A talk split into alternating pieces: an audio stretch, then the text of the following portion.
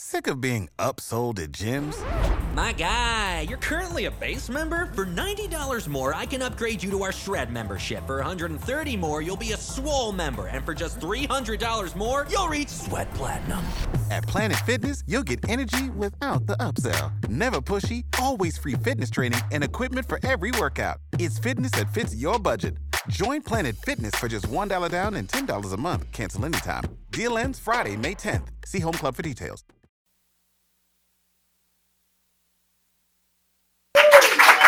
All right, welcome back to Pit Pass, an absurd after party. Denny Stephenson, Scott Casber with you on this. Uh, well, by God, it's just a Justin Brayton kind of weekend, and we've gotten a little bit used to it. Third generation of the uh, uh, Justin uh, Brayton shootout down in uh, Winterset, Iowa. A little rainy down there. So we brought the after party, if you will, back up to Des Moines, up to Pole Position Raceway. Mark Bennell has agreed to host us on the weekend. And uh, by golly, if you've never seen or participated on electric carts, you need to get up to uh, pole position for all the fun that is these electric carts. They go super, super quick, and, uh, and it's an awful lot of fun to watch. Anyway, we've been enjoying the conversation with Justin Brayton, obviously, uh, Damon Bradshaw, Chad Pederson. They're going to stay through. Uh, the first uh, probably 10 minutes, and then we'll slide Cody Gilmore and Matt Byton in, and uh, maybe Tony Winkle even join us at some point. But the question that I posed prior to uh, going to uh, top of the hour break. Coming back, my question still stands. Have we seen everything that we're going to see as far as changes in our industry? KTM has slowly climbed up the ladder to the point where they have got everybody's attention. You're seeing Husqvarna, the brand that was, come back and really start making some noise. You're seeing Honda holding down its spot, but you're also seeing Yamaha, Suzuki, and Kawasaki out there still but not necessarily always in the winner's circle at the top of the box. Justin Brayton, let's bring you back if, if we can slide that mic over in front of you. What are your initial thoughts about the industry as it stands right now in terms of uh, the brands that are, are, are, are working hard? Um, yeah, I think as from a rider, I think the biggest thing that KTM's doing is everyone's working together so well. Because um, I've been on several teams where – you just feel like you're a little bit of uh, of an outcast, or maybe the team's not working together, or maybe the team's separate than the rider. And then, um, you know, my first year with with uh, Joe Gibbs Racing, I came in and it seemed like they wanted to do, to do the football mentality, which is kind of what KTM has done, but they've taken it to a different level. They had, you know, at JGR, they had in-house trainers, they had uh, their own private test track, and at the time, I just think they were a little too early and maybe didn't have the right people in place. I think their motto was was spot on. Um, KTM has all the right people in place. They have, uh, you know, Aldon Baker as a trainer. They have uh, leadership with DeCoster and Ian Harrison now, and and I just think when you go there, you know everyone is on the same page. And sometimes as a rider, you can feel like you're in left field because the team is separate and then you do testing and you feel like there's chatter behind your back about whatever it may be and then uh, the riders on their own for getting trainers and and I feel like if I was running a team and your biggest investment is your rider, you would want to know who the trainer is. Yeah. You would want to make sure they're eating right. You would want to make sure they're doing their laps. Like the list goes on, but no, a lot of teams I've been on and a lot of teams even now, they don't even care. They're like, go go. Here's your contract. Go yeah, figure it out. Here's your contract. Here's here's a million bucks, but oh, that's go figure it out. I mean, there's like, a lot of guys no, that are I mean, making that, the much money. The biggest example we always laugh about is Buddy Antunez. Budman turned pro at 16, yeah. and wasn't his parents didn't travel with him. They mm-hmm. got him a ticket and an airplane ticket and said, "We'll see you at the track." Yeah, and now KTM's like, "Hey, these two guys are our biggest investment. We're going to do everything we can to get the right things in place to make them be successful." And and help them because when you're a kid and and like if Damon's 16 and he's coming into to race professional and to be the best guy, he doesn't really know how to handle money. He's making I don't know what you're making a million bucks maybe at that time or or even if he's making a not, not, not, 80, not 88. Yeah, well, in 88, even if it's a hundred. Where did this million dollars come from? Well, now nowadays, I'm not kidding, but back in the day, those types of numbers, yeah. But even for me, like when I started first, let's just say a hundred grand. When I first started making a hundred grand, I'm like, I thought I was the richest kid on the planet, and I didn't know how to handle that. Where now these kids are getting more. They're getting 500 grand or some are getting a million. So then you have to handle that. Then the kids, they don't know how to get a loan for a house. So who's going to help help them with that? They don't know how to get a vehicle. They don't know how to like. There's so many things. broader Insurance education. policy. So all these things, I feel like the riders on their own little island on how to handle it, and then they have to go win the race on the weekend after trying to deal with all these things. And I just think that's where, as far as the racing side of it, KTM's got it figured out. As far as we're all a team. Hey, Marv and Coop, guess what? You guys don't like each other. You're still doing motos together, and I think it's great. And when you go there, they set that bar, and you have respect for that. I don't think all teams could do it because I don't know if they have the respect up top from the leadership side. They've already proven it now. And the fact they've proven it. Yeah, It's, that's right. it's so hard for someone else to come in and do it. I think, I- yeah, for Honda to try and say, hey, Kenny, you're going to work for this, this, this new trainer we got. Yeah. Yeah. But with Aldon, it's already a proven deal. KTM's That's already a proven plan. Yeah. Yeah, but even the, aside from the training side, I still think the teams could make everyone more of a team and, and work together more. That's my side from, I- you know, I don't know from, like, I've never been a team manager. I've never been on that side. But as a rider, going to teams, that's what I think would help me the most of. And honestly, my now Moto Concepts, it is, it's not like, oh, you have to have this trainer or that trainer. But Tony Alessi as a manager, like, that guy will be up all night to make sure my bike is dialed. And that's awesome because sometimes I'm up all night trying to figure out how I can be better. And you want that in a, in a manager and and a and a owner for me, he's spending, you know, several hundred thousand dollars of his own money. So you know everyone's kind of invested in it together. I don't think all teams are like that. I think some guys just take their paycheck and go home at five o'clock and and clock out. Where that's not our sport. It's twenty four seven. So, and and I guess my follow-up to that would be, and Danny, you could, you could chime in too. Um, So you treat it like a business, number one. You have a plan, you have a hierarchy, the team owner, team manager, trainer, uh, techs and engineers, and of course the racers, not necessarily in that order. But if you have that going in, and you sit down and this is the way it works, fellas, this is what we're doing, then the expectation truly is a championship season, right? So if the equipment, in, in this case, we're talking, you know, KTM obviously has been a target for a lot of folks. They've done a good job. But if the equipment is, is uh, not just par, but better than par, that gives you one more leg up. You've, it seems like all the tools are in place for a championship run, no matter what. There are no excuses except the competition. And the competition is only getting better, yeah? Yeah, for sure. I think Denny said it right earlier. Like a lot of teams point the blame at the rider, like it's always the rider. So then you have more pressure even as a rider to perform where you're like, my bike's not good enough, or teams don't really want to admit that, or the manufacturer doesn't want to admit that that a certain bike is better. So I think that's that's part of it too. And yeah, now competition. I mean, everyone's getting better. There's all I always say it's the training facility era. Like right now is when that's starting to be. These kids that have been that's what they're groomed to do. You know, when I'm in uh, 11 years old, I'm not being, I wasn't being groomed to be a racer. Now these kids, there's kids that I ride with that are eight, nine, 10 years old that are living at a training facility, Wow. Wanting to be the next Damon Bradshaw.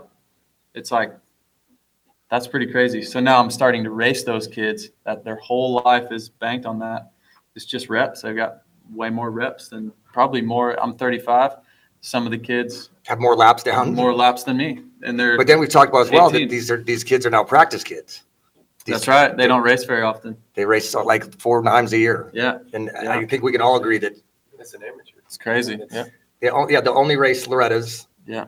And maybe the Winter Olympics and maybe, you know, Daytona, the, the selected big events now. I mean, that, Racing Forge does. I mean, Racing is so, so different than. so much different. it, it's everything. I mean, it's, it's like, uh, it's a mind blowing. And then I, that's why I love that, uh, Tony, you know, Tony is trying to get people to race. We talked about that on the way, uh, coming in tonight.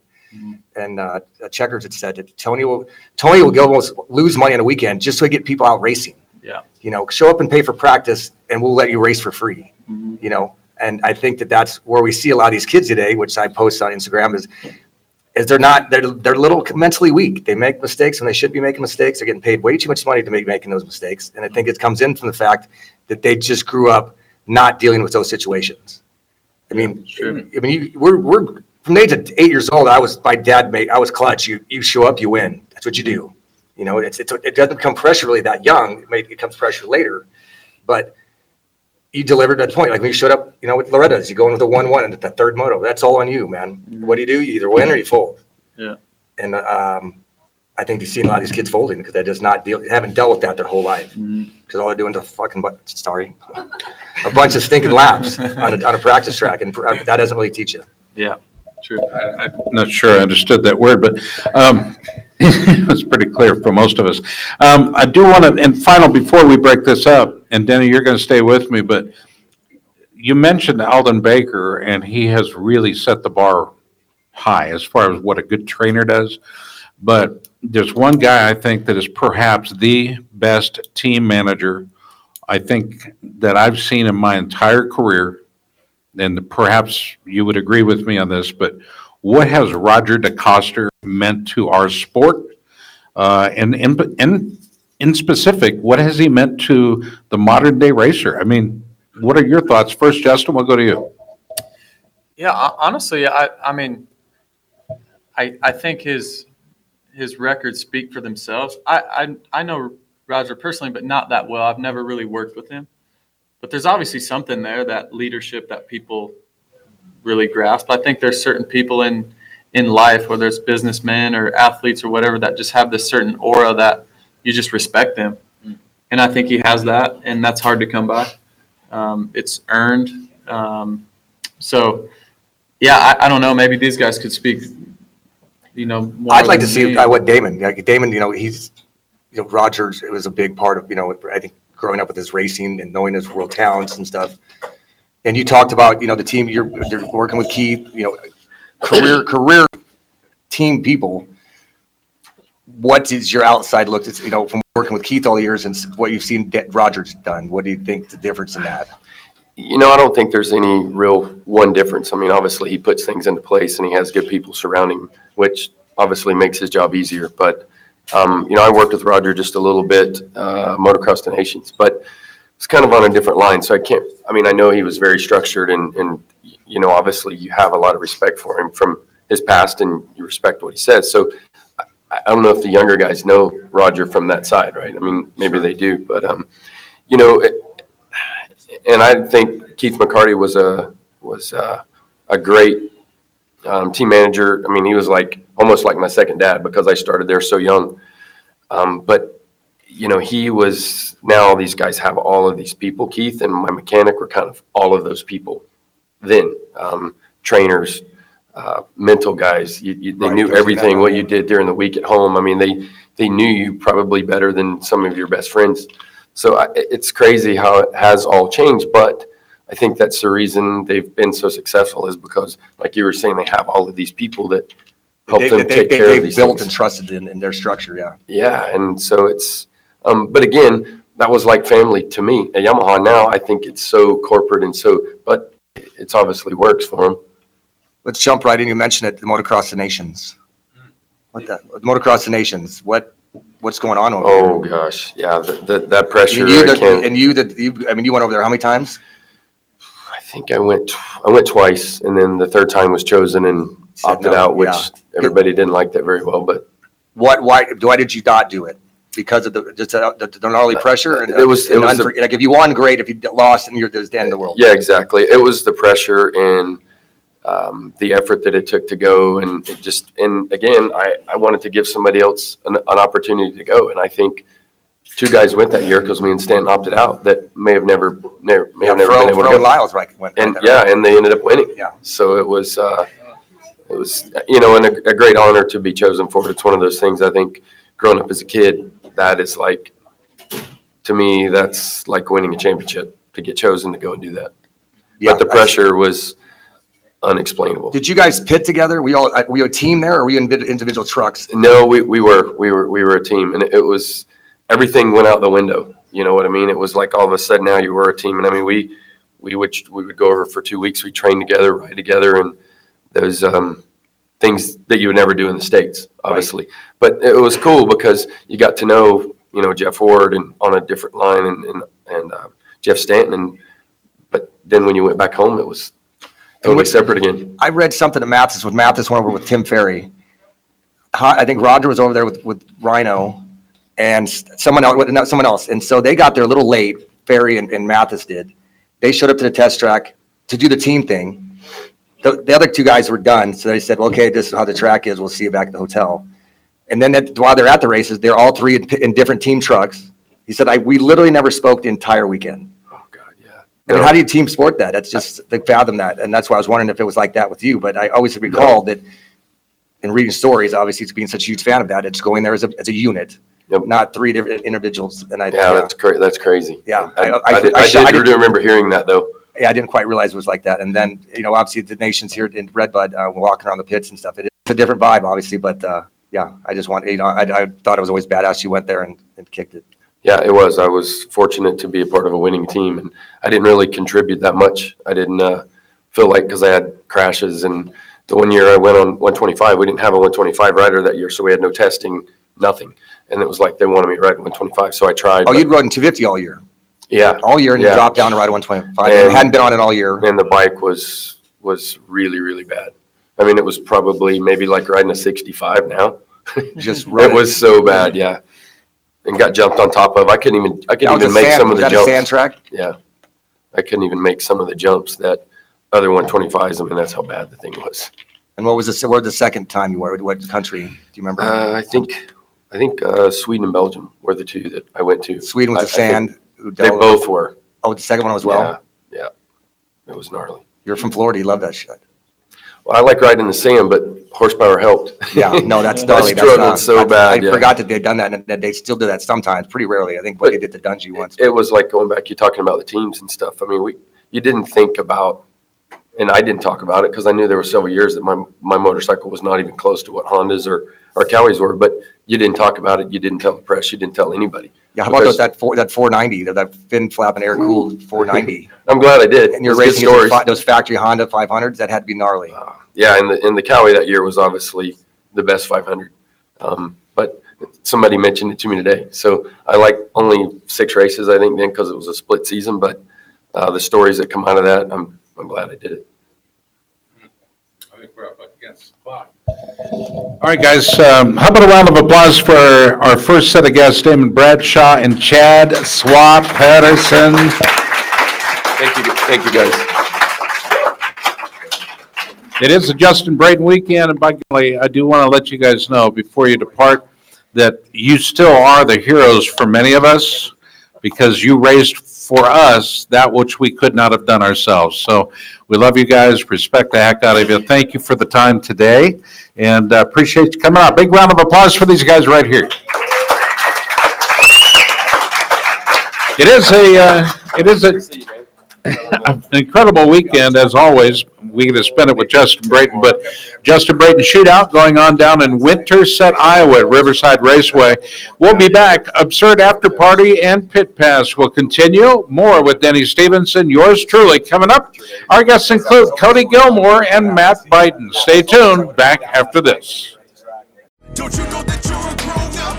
I'm a grown up. Me too. Yep, me too. But you know, these days being a grown up can really suck. Luckily, we're grown ups who grew up in the coolest generation. We had video arcades. And also some of the best TV and movies ever made. We lived the origin of awesome consumer electronics. The list goes on and on. Yep, Generation X. exactly. And we're Gen X grown up. Every week, the Gen X Grown Up podcast explores media, tech, toys, games, and more from both yesterday and today. through the eyes of Generation Xers who absolutely love that stuff. You can find us on iTunes or wherever you get your podcasts. Or find us on our website, genxgrownup.com. Life sucks as a grown up. All right, you think that was good enough? I, I hope so, man. I'm tired. Who listens to a promo on a podcast and then goes and listens to a different podcast? right. I, I, I've never done it. no. right.